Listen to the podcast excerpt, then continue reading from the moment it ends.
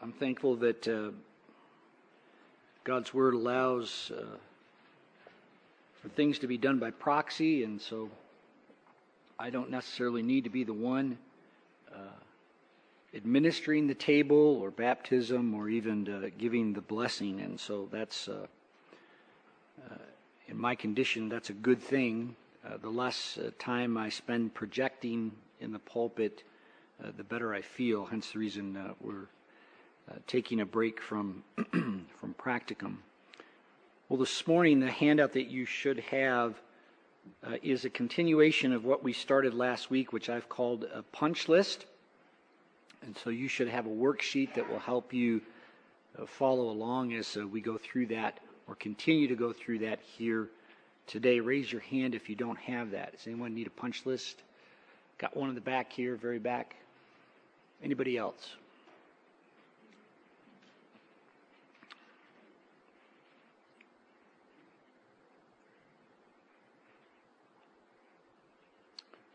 Okay, let's go ahead and ask the Lord's blessing in our time, shall we?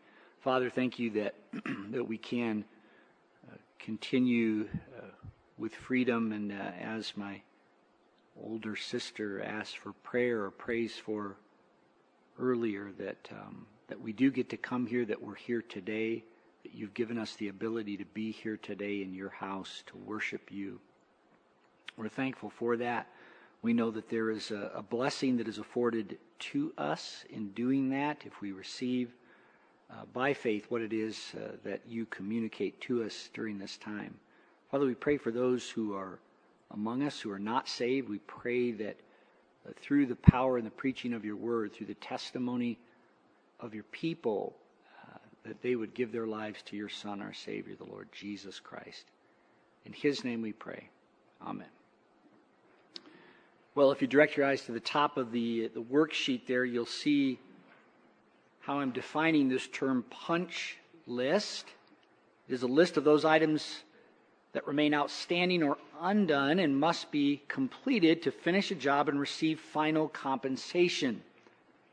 Applying then that to the Christian life, no Christian can die with a punch list intact and expect to get to heaven. In other words, we must finish our punch list. And uh, I mentioned those verses that are listed there last week. Revelation chapter 3, verse 2. Uh, Jesus makes uh, this point very clear by saying, I have not found your works complete in the sight of my God. And so uh, we need to take a serious consideration of the things that I'm going to talk about with you here today. Again, it's a continuation of what we started last week, since I believe the items uh, that uh, we will be discussing uh, are things that uh, remain on some of your punch lists. And so, uh, please, as uh, we go through this list, think or consider whether these things are true in relation to you, things you need to take care of. By way of review, the first five points very quickly. Number one, ditch the skirt. Ditch the skirt. The biggest reason there is so much feminization, role reversal, and even gender confusion today is because men have vacated or abused their position. What do I mean by that? Well, they're acting more like women than men. And God calls men, of course, to act like men. We saw that in 1 Corinthians chapter 16, verse 13, which means ditching their skirt like or women like behavior. What does that look like? Well, you don't cry when you get picked on. As I said last time, or at least I believe I said this last time, even as a, a young boy in my home, and my parents were not Christian per se, and uh, even then we knew, and we would get in trouble. We would be we would be spanked if, as a boy, I cried because I was picked on. What else it looks like? You cry when you uh, don't get your way, or things are scary, or fearful, or rough. That's what today we would call man suicide You want people to uh, not view you as a real man. Go ahead and cry when you get picked on or when things don't go your way or they're scary, scary or fearful or rough. Here's another thing you don't do if you're going to act like a man. You don't mope, you don't panic, you don't fall apart. You don't let fear paralyze you or keep you from going forward in doing the right thing. This we saw picked up in places like Joshua as well as Jeremiah. In Joshua, God says, Be very strong and courageous, which, as I told you then, is uh, essentially uh, this phrase that we find in 1 Corinthians 16 act like men. In the Hebrew, it just means that be very strong and very courageous. And courage is, uh, is that you, uh, a person who is courageous, is a person who though they are fearful in that moment, they don't allow that, that fear to paralyze them. They go forward in doing the right thing. And in Jeremiah, we saw that what it means to act like a woman is to be one who panics when things get rough or scary. You don't do that if you're a man. You don't vacillate in your convictions or your beliefs. You don't become fickle in your commitments or throw temper tantrums fickle. You want to quit every time it gets tough. You don't get angry at the righteous when they rebuke you or correct you. You never feel sorry for yourself, play the victim, make excuses, or decide again to quit when faced with adversity, especially the adversity caused by your own sin. So, again, the first point ditch the skirt. Men, if this is you, this is the item on your punch list you need to get rid of. Adding to that, teach sinners your ways. That's number two. According to David's words in Psalm 51, those who have been forgiven or are truly repentant demonstrate it by drawing closer to the covenant community and speaking openly of their failures as a means to dissuading others from following down the same path. That's what I mean by teach sinners your ways. And again, David speaks of this in Psalm 51. You talk openly about it as a means to uh, keeping them from going down the same path as you. So, not approving of those things, but just the opposite.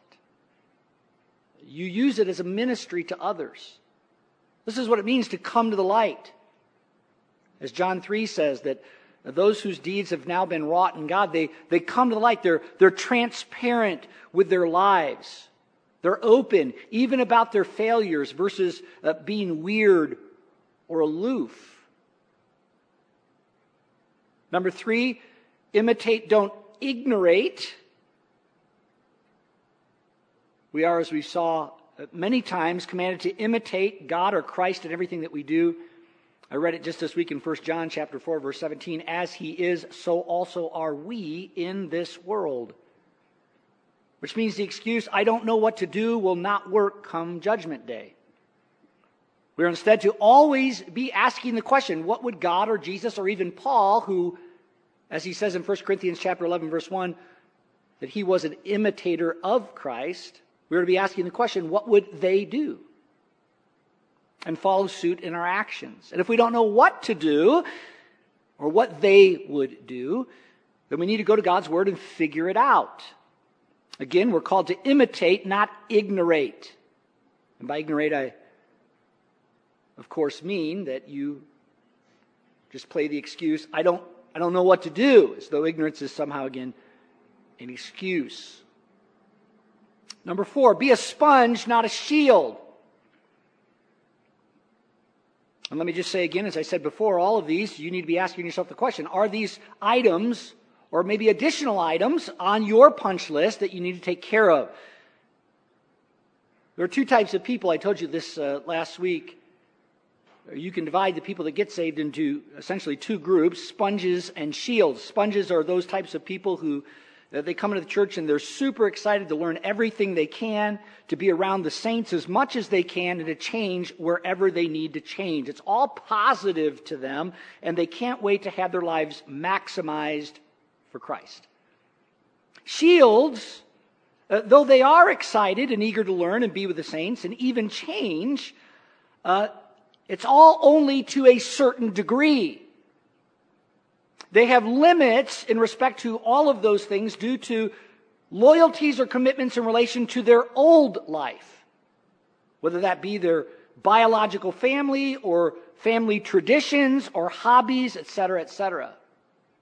They guard the continuation of those things in their life like a shield.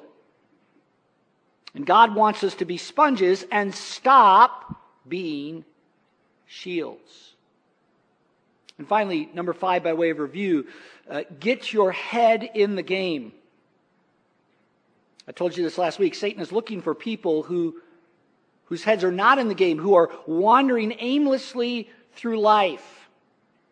This is 1 Peter chapter 5, verse 8 which means we need to make sure that that's not true of us. Too many casualties have been the result of this very thing people not having their head in the game. What having your head in the game looks like, constantly being aware, assessing your current situation, your mission, your purpose, and what that situation, mission, or purpose requires. Constantly being aware hey, what's going on right now, today? What does God require me? What's my purpose in this moment? What's my mission in this moment? It means also recognizing that what in one minute may be okay, in the next is not. In other words, if you are awake, you are on the field of play. And therefore you will be judged. There's no timeouts in the game. There's no breaks in the game.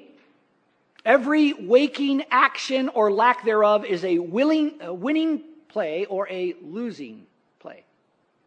That's how we're to view our lives. That's how we're to view our lives. Well, that brings us then to uh, the new uh, material for today.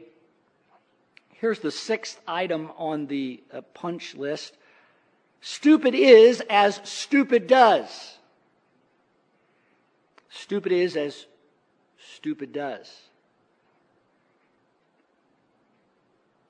The saying comes from a movie called Forrest Gump. Some of you remember that movie. Stupid is as stupid does. And it is spot on. What truly identifies a person as stupid is not how they look or sound. And if you remember the movie and what Forrest Gump looked like and how he sounded, because of that, people thought that he was stupid. But by that saying, what he's saying is this what truly, again, identifies a person as stupid are not those things, but what they do, their actions or decisions. The, the, the solution then, the solution to stop being stupid, or more specifically, stop making stupid decisions Take the time to understand the context.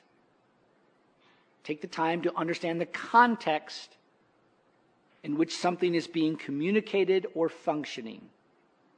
And I'm sure you're going to want to write this down, so I'll say it again. Take the time to understand the context, or understand the context. That would be the short way to put it. Understand the context. Or maybe even shorter. Context for what is being communicated or how uh, something is functioning. That's how you stop being stupid or making stupid decisions.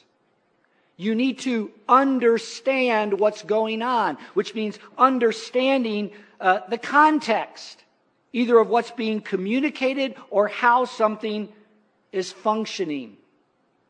And that applies to any and all disciplines. Again, the context of what is being communicated or how it functions. Let me give you a couple of examples.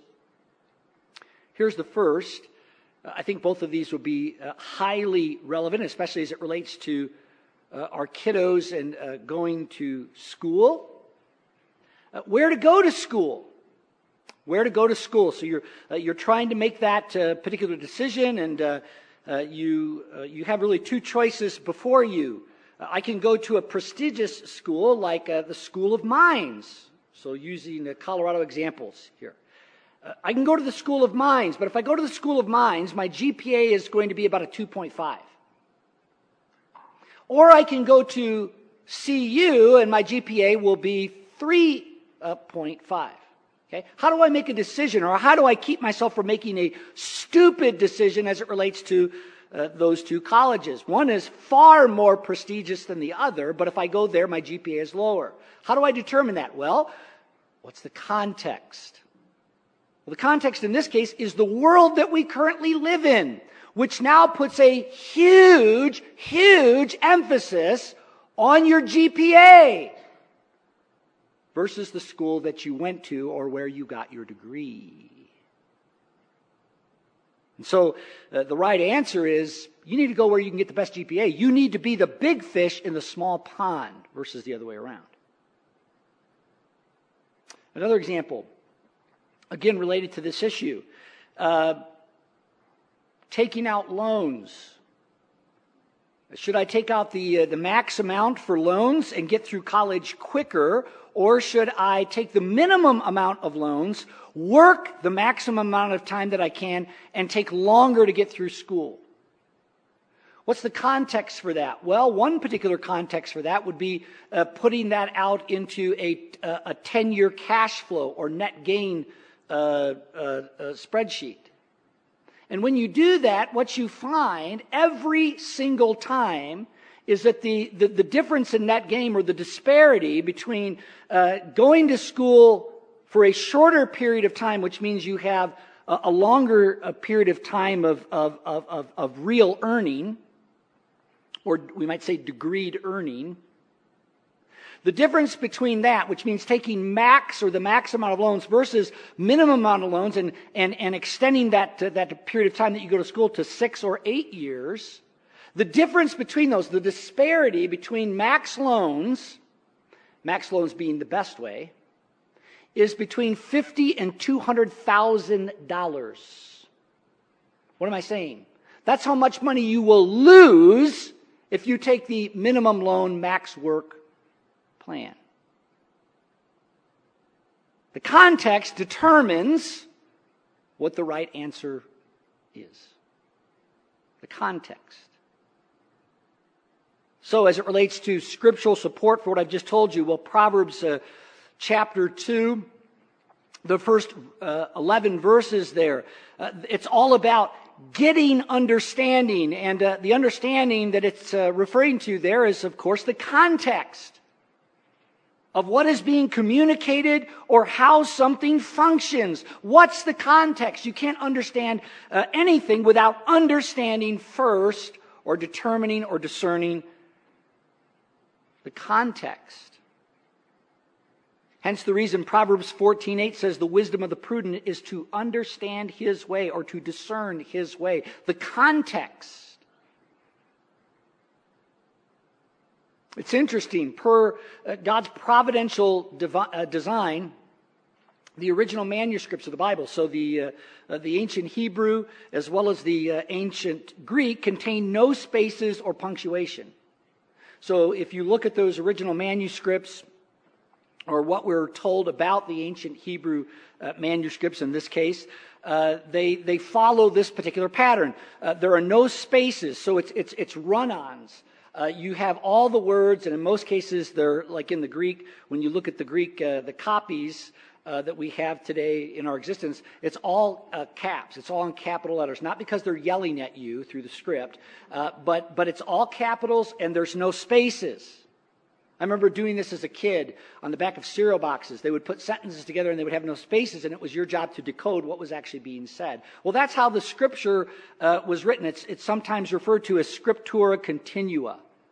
And the reason I believe that God did it that way is because it forces the reader to first look or to discern the larger context, because that is the only way to determine how to separate the individual words or what punctuation they should have. It forces you first to do that.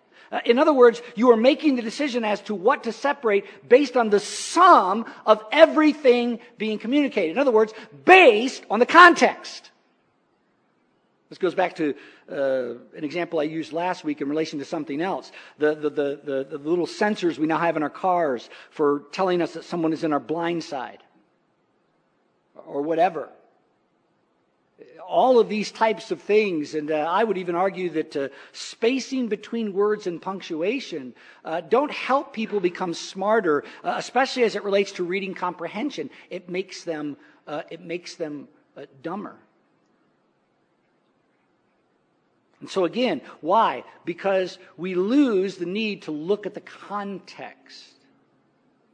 And context, again, is the way, understanding the context of whatever it is we're trying to, uh, trying to figure out. I need to understand the context in which it, it sits. What is being communicated? What is the context? Uh, how it functions? What is the context? What is the context? Number seven, by the way, this goes back to uh, what Elon Musk uh, said, I told you, as it relates to form versus function and the way that you think. That's all we're talking about. And as Elon Musk said, it takes a lot more mental energy. So, for those of you who don't know how to do this, or maybe you've been accused of being stupid or making stupid decisions, this is where you need to put the time in. Start using the brain that God gave you to consider the context and to truly understand things instead of just running roughshod over everything in your life. On then to number seven. Again, uh, here uh, is number seven. Hell is paved with good intentions. Hell is paved with good intentions. Too many people in this church still live under the idea that God will be lenient uh, with them even though they fail, uh, believing as long as they have good intentions or genuinely wanted to do the right thing, So again, you, you, you have this mindset uh, that, uh, yeah, you know you're failing, uh, but God knows your heart. Right? And uh, because of that, uh, because you, you, you, you tried, we might say, because you, you wanted to do the right thing, uh, God is somehow going to give you a break on Judgment Day. Right? That you're going to stand there and God's going to be like, yeah, you, you basically failed your whole life to get it right. You kept fumbling and bumbling into the same sins over and over again. But here's what I know because I'm God. I know that you really didn't want to do those things. I could see your little itty bitty heart, and I could see that your heart uh, didn't want to do those things. And so, because of that, well, you're going to get at least half credit, right? No. No. We know that's not the case. Which means we don't want to get caught in that evil lie. Uh, good or genuine intentions to do the right thing, to be obedient to God, but then failing most of the time that temptation comes ends, and hear me when I say this, ends in the same place as the person with bad intentions. It ends in the same place. You need to get that through your thick skull. Some of you really do. Because you, you, you, you, you, you, you, you're, you're believing this lie. You're kidding yourself with this idea that, well, I wanted to. Uh, but every time the rubber meets the road, when it really counts, you don't do it, right? A, it's, the person who hears the pep talk and boy, this week is the week I begin my diet or the week that I begin my exercise program and then, uh, uh, until Tuesday now there's a cheesecake in front of them, or it's raining outside, or right? And uh, they don't do it. You understand that on Judgment Day, it's a it's a pass or fail for every day of your life. And essentially, what that's going to look like is, is if you've got too many fails versus passes on your final record, you're going to hell. You're going to hell. And the only uh, factor that changes that is the day you get saved. The day you get saved, everything you did prior to that goes away. So the beauty of that is, is you become a new creation. You start a new life. You start the race anew. But if you keep failing after that, if that's what your life is, it doesn't matter. You see, God doesn't care that you had good intentions. Hell is paved with good intentions. Now, let me support what I've just told you. Matthew 21. Matthew 21, a text that uh, I'm sure you've uh, read before, uh, but probably never thought about in this way. And yet, this is exactly, exactly what Jesus is teaching. Matthew 21, it's the parable of the two sons that we find starting in verse 28. Jesus says this. this is to the, to the chief priests and the elders, to the Pharisees, as we're told, who in uh, Luke's gospel rejected the plan of God for their lives. He says to them, What do you think? A man had two sons. And he went to the first and said, Son, go and work in the vineyard today. And he answered, I will not. But afterwards he changed his mind and went. And he went to the other son and said the same. And he answered, I go, sir, but did not go. Notice Jesus' uh, question in verse 31. Which of the two had good intentions? Is that what it says? No. Which of the two did the will of his father? They said, the first. What's the point? Well, the point is exactly what I'm telling you. Hell is paved with good intentions. The question is not who had the good intentions. If that's the case, uh, the answer is not the first, it's the second. The second says, I go, sir. He had good intentions, but he dropped the ball. The first son, on the other hand, he had bad intentions. I will not. But afterwards changed his mind and went. What does God care about? Well, what your intentions were or whether you, you did it. Right? Doesn't matter that it's Tuesday. It doesn't matter that's how you feel or the cheesecake's in front of you. It's whether or not you, uh, you, you, you did what you said you were going to do, or, or even for that matter, uh, you chose to, to do against what you said you originally were going to do, because in, at the end of the day, your intentions don't matter. What matters is, again, what you did. Notice that. I mean, drink it in. Here, you've got just a, a short span of verses, but so clear is the message.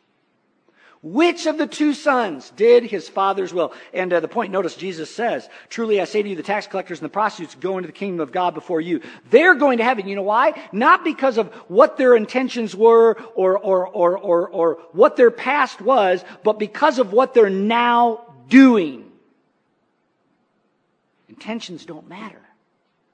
Intentions don't matter. And as I've said, my concern pastorally for you as your shepherd is some of you, you still live in that space. You think somehow you're going to get before God and, and God's going to be like, well, I can see that you had all the right intentions. And that somehow is going to give you an excuse. It won't.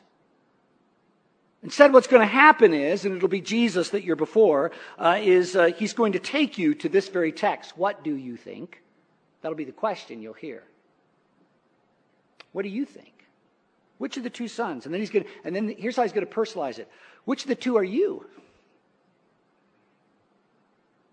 You're the son that said, I, w- I will go, but you didn't.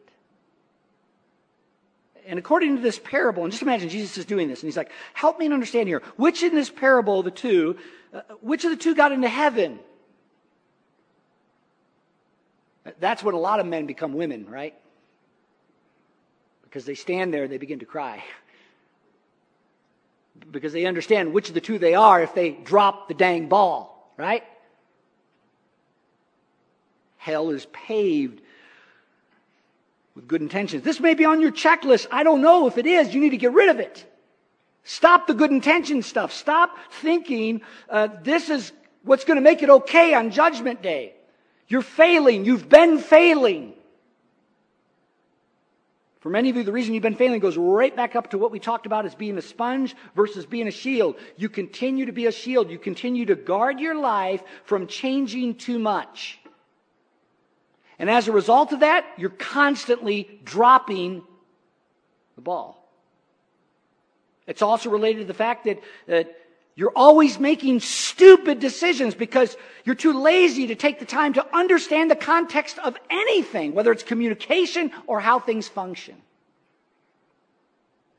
But you somehow put yourself to sleep. You, uh, you, you comfort yourself with, God understands my heart. God doesn't care about your dang heart. It's what you do.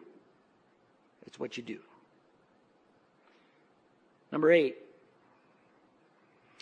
watch your mouth. Watch your mouth. The two people, the two people that listen most to what comes out of your mouth is God and yourself. God and yourself. Which means two things. The verse is this everything you say can and will be used against you on Judgment Day. In that final court of law. That's Matthew chapter 12, verses 36 and 37. Every careless word spoken by man, right? That's what Jesus says. Every careless word. Which means God's listening to everything there won't be any, I didn't mean it. I didn't mean it that way, or that's not what I meant.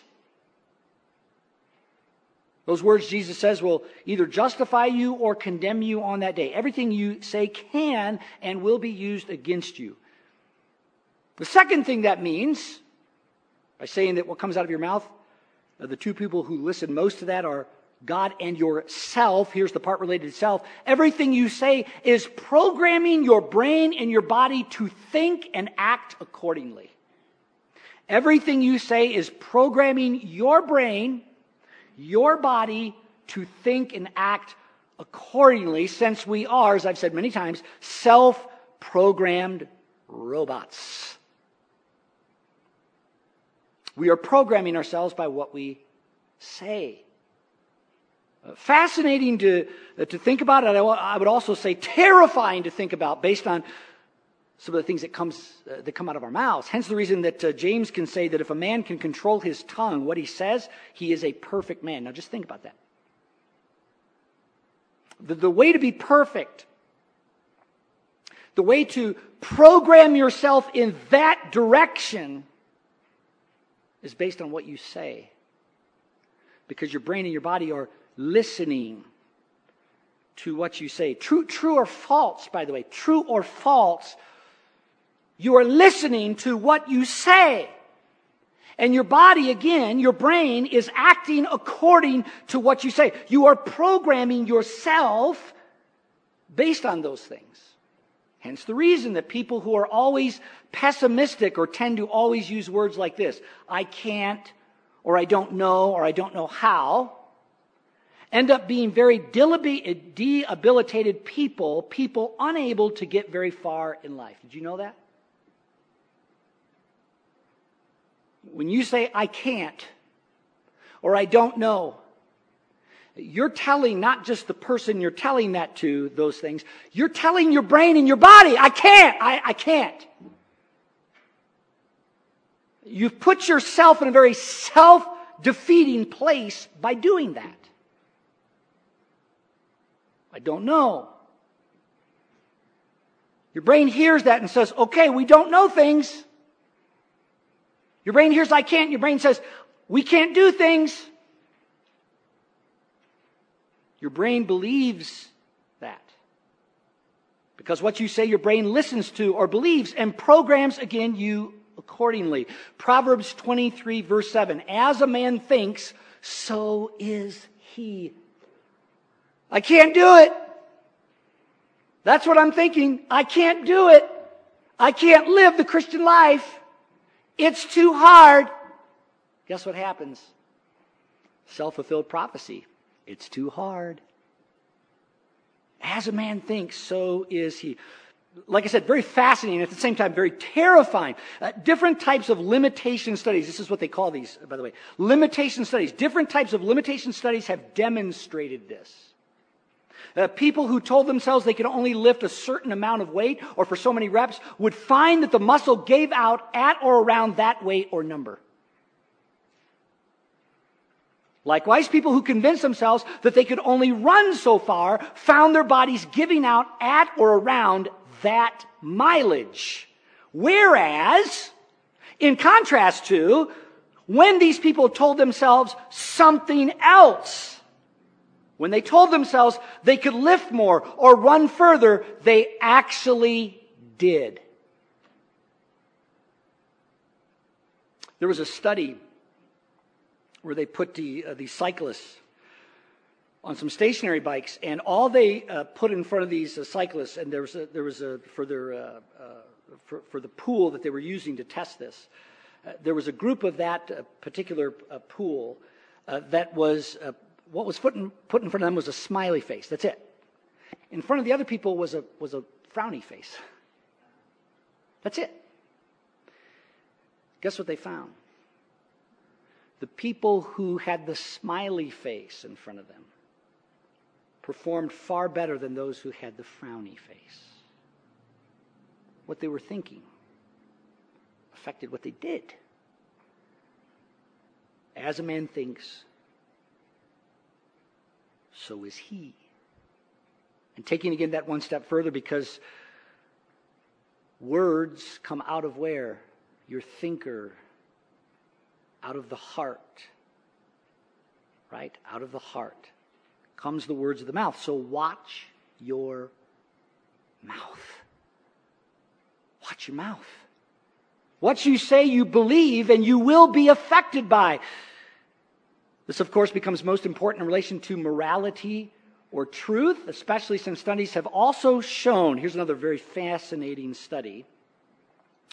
Studies have also shown that how we recall or speak about past or present events is only taken from the original event the first time we recall it.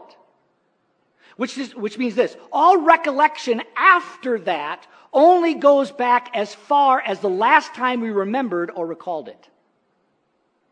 So essentially what your mind is doing is that after that first time that you recall that original event, it is replacing that original event with a copy. The copy of how you remembered it, whether it be right or wrong, which means if how you determined to remember it, because you were not careful, uh, caused you to somehow twist it, what your brain will tell you every time you pull that file back up is this is what it was in the original. You perpetuate, in other words, the lie at that point. This is what we call uh, revisionist history. And this is how it happens. Again, if we do not portray things or people accurately, then what gets perpetuated and what we perpetually believe is a lie or constant slander of other people. So, once more, watch your mouth. In league with that. You do not have the right to your opinion. You do not have the right to your opinion unless your opinion lines up exactly with the evidence, which means a, uh, being able to supply the evidence when questioned or changing that opinion once conflicting evidence is presented. This is the two or three witnesses that we see in places like Deuteronomy 17 and Matthew 19. It is a command. Someone says, well, the evidence doesn't uh, stack up with what you're saying. And, and you'll hear people say this, and, and maybe you've done this, and if you've done it, you need to repent of it. We're to be people of truth. And you've said this. You've said, well, that's just my opinion. Not anymore. Not if you're a Christian. Not anymore. Every word, every careless word, judged. Your, pre, your opinion, and we've talked about this before, is not some kind of free zone where you get to think or just speak whatever you feel or like. We again must be people of truth at all times. And it doesn't matter the subject. This is another one where we think, uh, well, as long as it's not theology or spiritual things, uh, I, I, can say whatever I want. Let me give you some categories where people t- tend to operate at least this way uh, nutrition or health. Here's another big one sports. My team is the best. Your team are cheaters. Says who? Do you have the evidence? No, but I just don't like them. Slander. That's what that's called. Does anybody really want to go to hell because they slandered a sports team? I mean, how, you talk about stupid is, stupid does. It's, it's like, there it is right there, right? You're in hell because you decided to take a position. I don't like so and so because they, they're cheaters. The evidence doesn't support it, but that's what you want to say because that's what every, every idiot on the web is saying. Slander. That's my opinion. No such thing. It's either true or it's not true. You say, well, I don't know which it is. That's also, that's also a sin. It's called gossip. Both those words, you know, what, you know what both those words mean? If you don't have the evidence, shut your dang pie hole. That's what it means right there. Those are two words. Slander or gossip is not relegated to one field or certain persons only.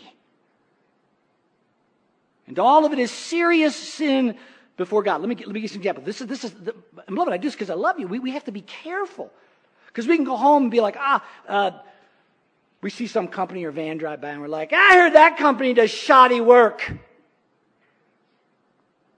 They do shoddy work. Do you have the evidence for that? No! Well, that means at the very least, what you've done is you've gossiped. At the very most, you've slandered. Both of them, sin. Tom Brady and the Patriots were only good because they were big cheaters. That's why he went and played for the Buccaneers, so he'd show you that wasn't true. Again, no evidence, right? The point is, it doesn't matter who it is. It doesn't matter what it is? Watch your mouth. We hear this from time to time. Your church is a cult. Not because they can prove it biblically, but because it's not what they believe or like. That person committed this sin or is lying or is unrighteous without possessing the necessary evidence. Again, all of these things. At the very least, gossip. At the very most or worst, slander. Here's another one. I disagree with pastor or pastor is wrong. Once more, without evidence and more because you don't like what he said. Again, release gossip. Unless you've got the evidence, slander. By the way, let me just say that one of the jobs that God has given to me as a pastor is the exposing and removing from his congregation the dissemination or belief in empty opinions or ideas. Paul talks about this in 2 Corinthians chapter 10 when he says we're destroying such things, does he not? And taking every thought captive to the obedience of Christ. What is the obedience of Christ? Two or three witnesses. This is also mentioned in 1 Timothy chapter 4 as part of uh, Timothy's pastoral instruction or mandate. We are to not be putting up with silly myths, or as it is in the New American Standard, wives' tales. It's part of my job. It's part of my job to do that. Even some of what I'm talking about today would fit into that category, right? Let me give you some more. Uh, here's the types of things that would fall under silly myths or wives' tales. All debt is bad. All debt is bad. American brands are better or do more to help the American economy. Swear words are sinful. God's ideal, here's the one I've been hearing recently. God's ideal is always that Christians would get married and have kids. Some of you want grandkids. Let's not be narcissistic, though. Some of your kids are thinking about not having kids. And that may change. I'm not here to tell them not to, but, but here's what needs to be considered, seriously considered and pondered. 1 Corinthians chapter 7, verses 25 through 31, where Paul says, hey, given the times, his particular time in this case, it'd be better if you didn't do either. It would be better. Let's just think a little bit about the context that we're in so that we're not stupid is as stupid does with our kids. What is the world that we're currently going into? And, and, and you know what? There, there could be a huge sea change. Uh, I hope for that. I, I, hope that that's the case, that there is a huge uh, sea change. But think about where things are at right now, or maybe you don't know. As it relates to uh, children having rights in the home. Maybe you haven't been keeping up on this. Eventually, it's going to be, if things continue in the direction that it's going, it will be illegal to make them do Think about this.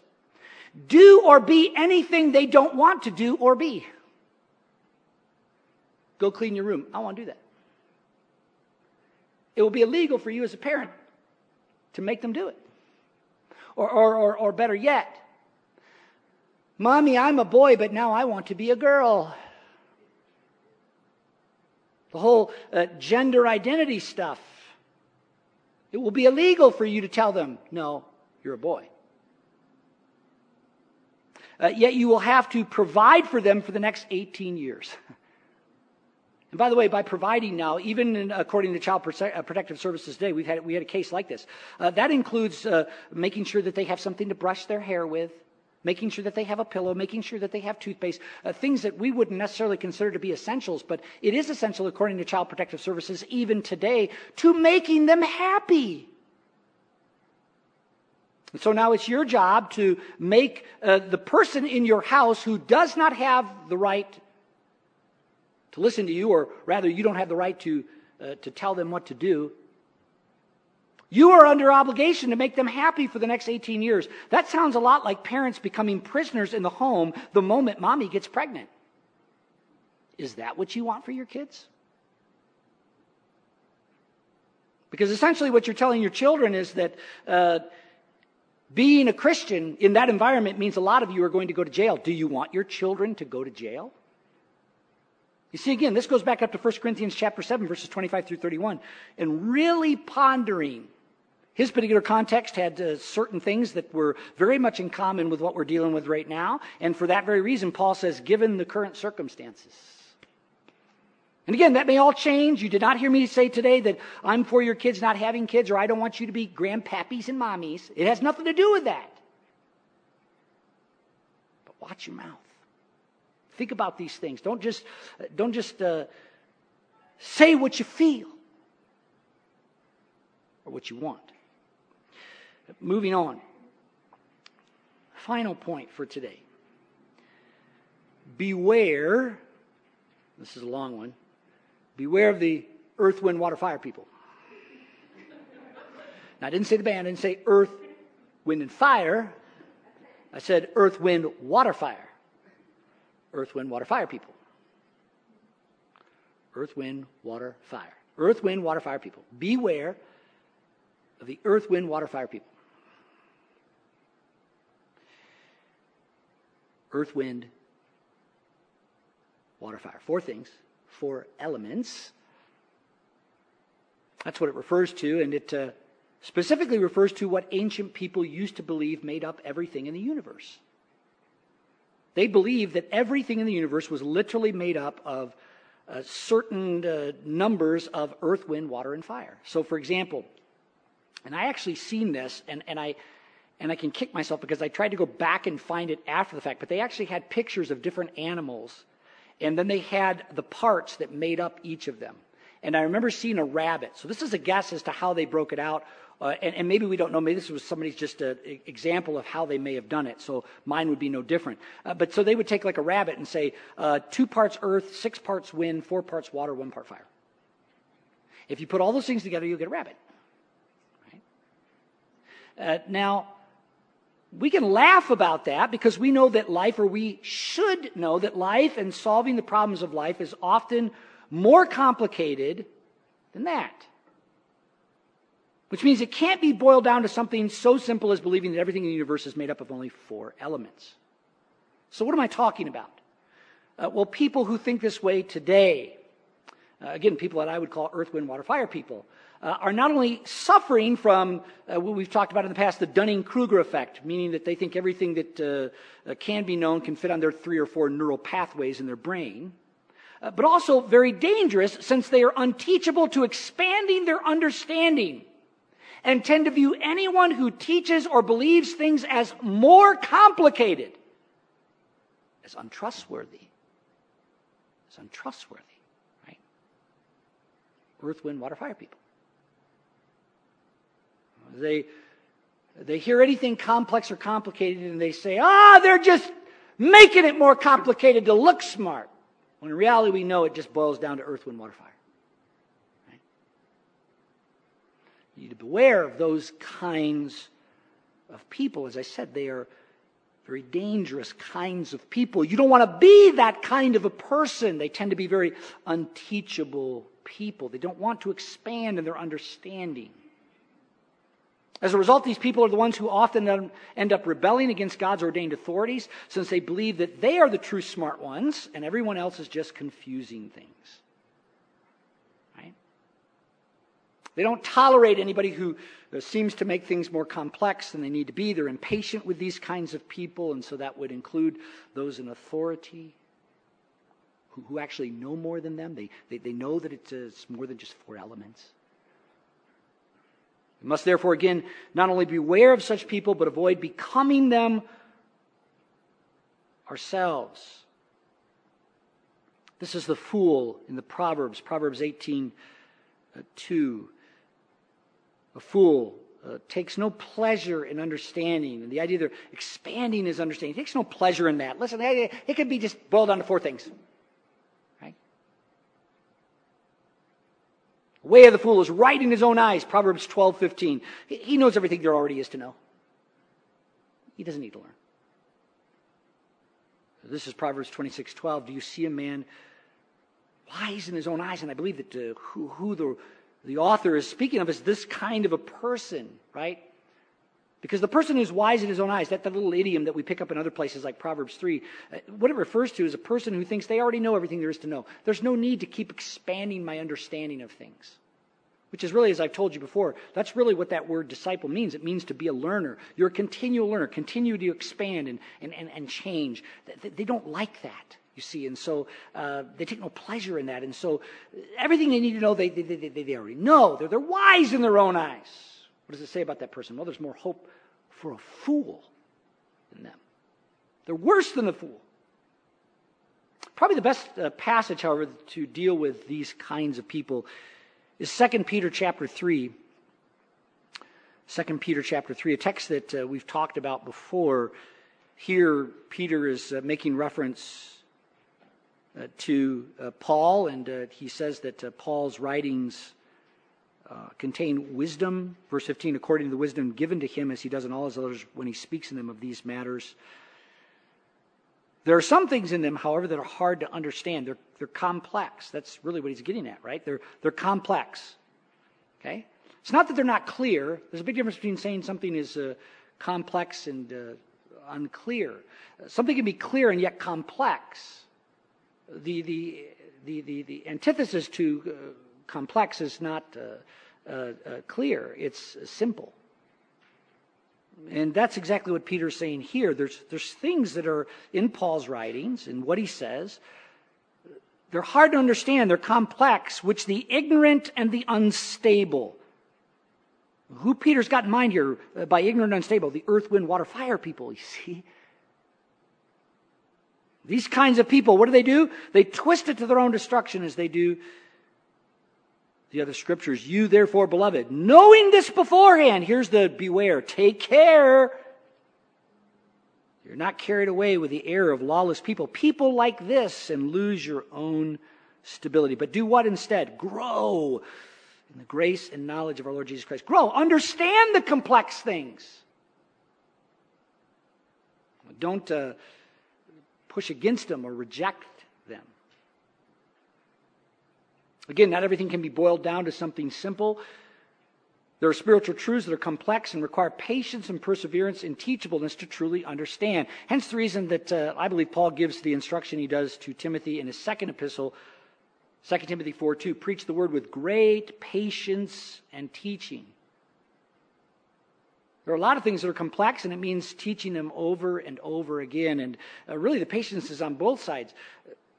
The preacher's got to be patient in the process of teaching those things over and over, and the, the people have to be patient in the process of learning. Earth, wind, water, fire people, again, whereas Paul calls them the unstable and the ignorant, they refuse to do that. As a matter of fact, they refuse to acknowledge or accept that such complexity exists and as a result, they end up perverting, or as he says, twisting the scripture and damning themselves or those who listen through their attempts. Here's why. Here's how they twist the scripture. Through their attempts to make things simplistic. Hence the reason Peter calls for us to avoid such people or becoming like them. So, signs that you may be or becoming this way, that this may be an item on your punch list that you need to change. By the way, I don't preach this stuff because there's nobody here that doesn't fit into that. There are people who are this way in this congregation, and it needs to change. Signs that you may be one of them. You think any explanation that takes more than 15 minutes is just somebody trying to look smart. You think any explanation that takes more than 15 minutes is just somebody trying to look smart. You say, well, that's not me, but do you fade out after 15 minutes? Yeah, yeah, yeah.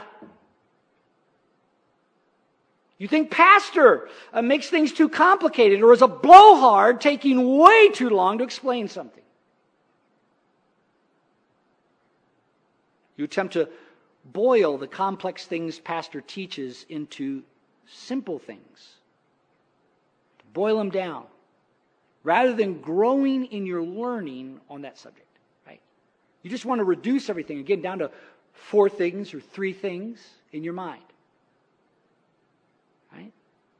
You're, you're like the, you, you hear me like uh, Charlie Brown hears the teacher on the, the Peanuts. You wah, wah, wah, wah, wah. I say, after about 15 minutes, it's just wah, wah, wah, wah, wah, wah.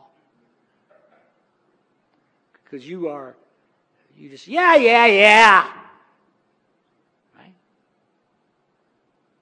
Here's how you deal with things. You, your way of dealing with people who are in sin is to tell them they are in sin and to knock it off. Right? We've talked about that. I've actually had people say, well, they're, they're in sin. Oh, Thank you so much for telling me that. Wow. That's it. That's the way you deal with stuff, right? That's earth, wind, water, fire people. That's all it is. Your advice to every Christian brother or sister on living the Christian life is always the same simplistic one size fits all formula. Something they used to say that would be related to this read your Bible and pray to keep the devil away. That's all it is.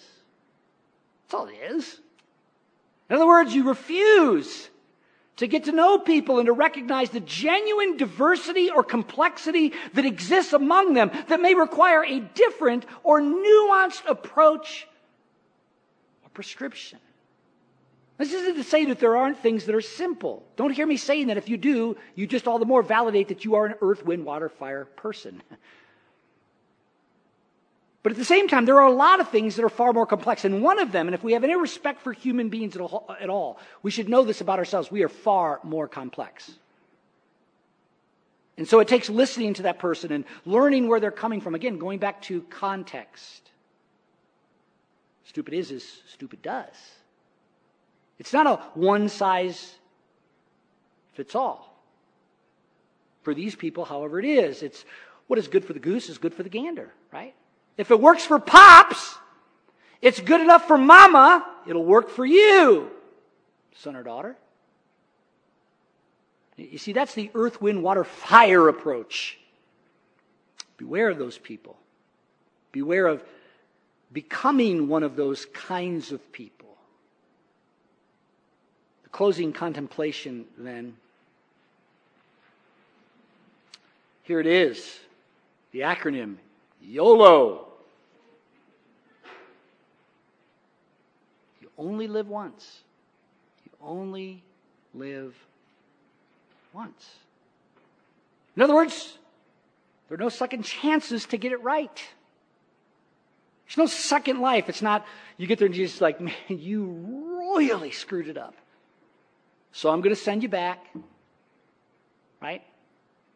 I'm sending you back, and uh, we'll see if you can get it right this time. No reincarnation. Right?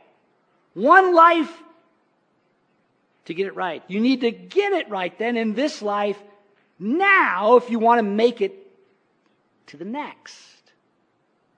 And by the way, for some of you younger people who think you, you have all the time in the world, uh, understand that the, the, the, the, stupidity of that kind of thinking is not uh, your, your, your understanding of time. You do have a lot of time, or, or we would assume that you, you have a lot of time. Uh, but that's not the issue. The issue is the habits that you're building now that will follow you through time. And understand this if you get things right, it doesn't happen by accident. Never does. And yet, a lot of people live that way. Some of you young guys, some of you young uh, ladies, well, I'll just kind of drift through life. There's that aimlessly, head's not the game. It's okay, you know, just kind of when I get older, I'll think about that kind of stuff. It's like it doesn't happen by accident. You just you don't you don't bump into yourself one day and start thinking. Right? Without a committed plan, you are planning to fail. Without a committed plan, you are planning to fail. And failing is what you will do if you leave any of the items we discussed on your punch list. On your punch list. So get to work. Let's pray. Father, thank you that uh, we've had the uh, opportunity to again talk about these things, and I pray that that as uh, your people listen, they would they would hear uh, their pastor's tough love for them. Father, that they would hear your tough love for them that they need to listen to so that they can be with you in heaven forever. Father, I pray that you would make it so. Burn it into their souls to take the time and to be serious about these items that we've talked about on the punch list, if any are true in relation to them. Make it so again in the name of our wonderful Savior who gave it all for us. In Jesus' name.